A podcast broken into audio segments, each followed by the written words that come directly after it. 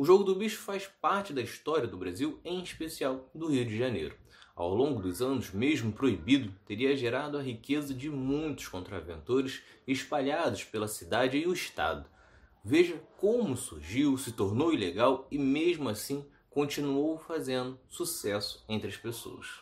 É Pilatos lá na Bíblia quem nos diz, e também faleceu por ter pescoço o infeliz autor da guilhotina de Paris. O jogo do bicho surgiu em 1892. Na época, o barão João Batista Drummond tinha um zoológico em Vila Isabel, na zona norte do Rio de Janeiro. No entanto, apesar de ter diferentes espécies e belas vistas da cidade, ele não costumava ter um bom público. Para mudar isso, então o barão resolveu criar um jogo. Toda manhã ele escolheria um animal de uma lista de 25 e colocaria dentro de uma caixa na entrada do zoo. Todos os visitantes que resolvessem participar receberiam uma figura com um animal. O vencedor recebia 20 vezes o valor da entrada, o que já era equivalente a uma renda mensal de alguns trabalhadores. A medida funcionou e o volume de visitantes cresceu. Com o passar do tempo, as pessoas passaram a poder escolher o animal e a também a comprar quantos quisessem em diversos pontos da cidade. Isso fez com que o jogo fizesse cada vez mais sucesso, principalmente pelos altos valores distribuídos em premiações.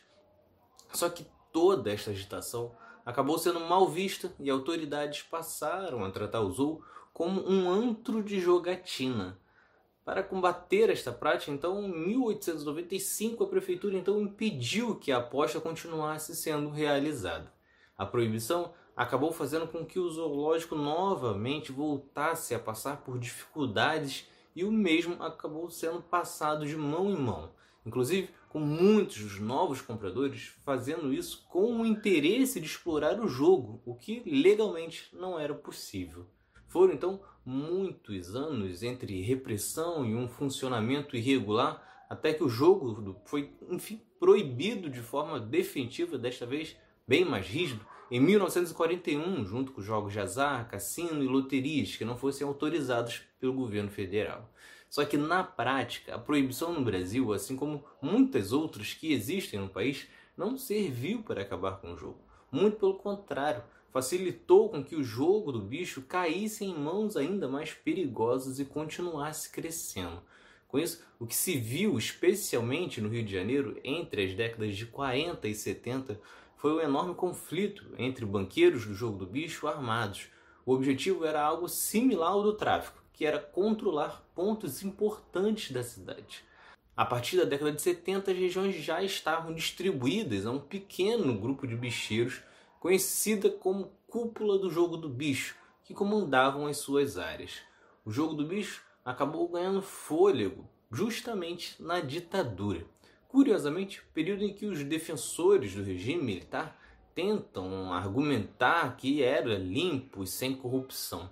No entanto, foram exatamente nos anos 70 e 80 que grandes bicheiros começaram a fazer verdadeiras fortunas isso aconteceu graças à colaboração das autoridades públicas que recebiam para fechar os olhos para a prática. Até mesmo o capitão do exército passou a liderar o jogo do bicho em Vila Isabel no período da ditadura. Aliás, muitos dos bicheiros que ganharam dinheiro e dominaram regiões como Bangu, Ramos, Nilópolis e tantos outros contrataram inclusive ex-agentes do regime militar para serem seus chefes de segurança.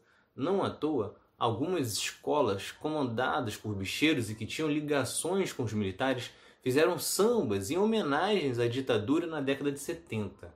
Na época também muitos bicheiros criavam negócios legais para lavar o dinheiro e nisso ficava ainda mais evidente a ligação dos militares e o jogo do bicho. Castor de Andrade, por exemplo, chegou até a ser condenado em 1993.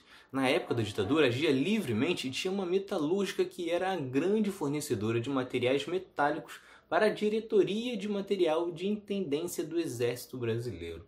Neste negócio, Castor tinha como sócio simplesmente o sogro do filho mais velho do general e presidente João Figueiredo. Impressionante como todo mundo em volta dos militares era envolvido com corrupção. Já a ligação com o carnaval surgiu na década de 30 e contribuiu tanto para a popularização do jogo do bicho quanto também para a evolução dos desfiles de escolas de samba.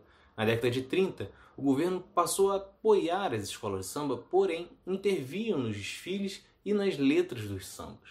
Com o jogo do bicho, as escolas passavam a ter mais liberdade e ter mais dinheiro para a realização dos desfiles. O poder e a influência dos bicheiros foi aumentando principalmente a partir da década de 70, quando as regiões já estavam divididas e escolas como Mocidade, Beija-Flor e Imperatriz passaram a ter destaque após forte financiamento dos bicheiros. Esta influência não se resumiu apenas ao carnaval. O futebol também fez parte disso e com o comando de Castor de Andrade, o Bangu chegou até a ser vice-campeão brasileiro em 1985. Isso porque, mesmo proibido, o jogo do bicho sempre teve a capacidade de movimentar muito dinheiro. Um estudo da Fundação Getúlio Vargas estima que o jogo do bicho teria arrecadado entre 1,3 bilhão e 2,8 bilhões em 2014. Estima-se que teria empregado também 50 mil pessoas só na cidade do Rio de Janeiro nos anos 90. Se vocês gostaram, curtam, se inscrevam para não perder nenhum episódio do outro lado da história. Acompanhe a gente também nas redes sociais, estamos no Instagram, no Twitter, no Facebook, além do nosso podcast que está espalhado por todas as plataformas de áudio. Ah, e todas as fontes utilizadas neste episódio estão no nosso site, outroladodahistoria.com.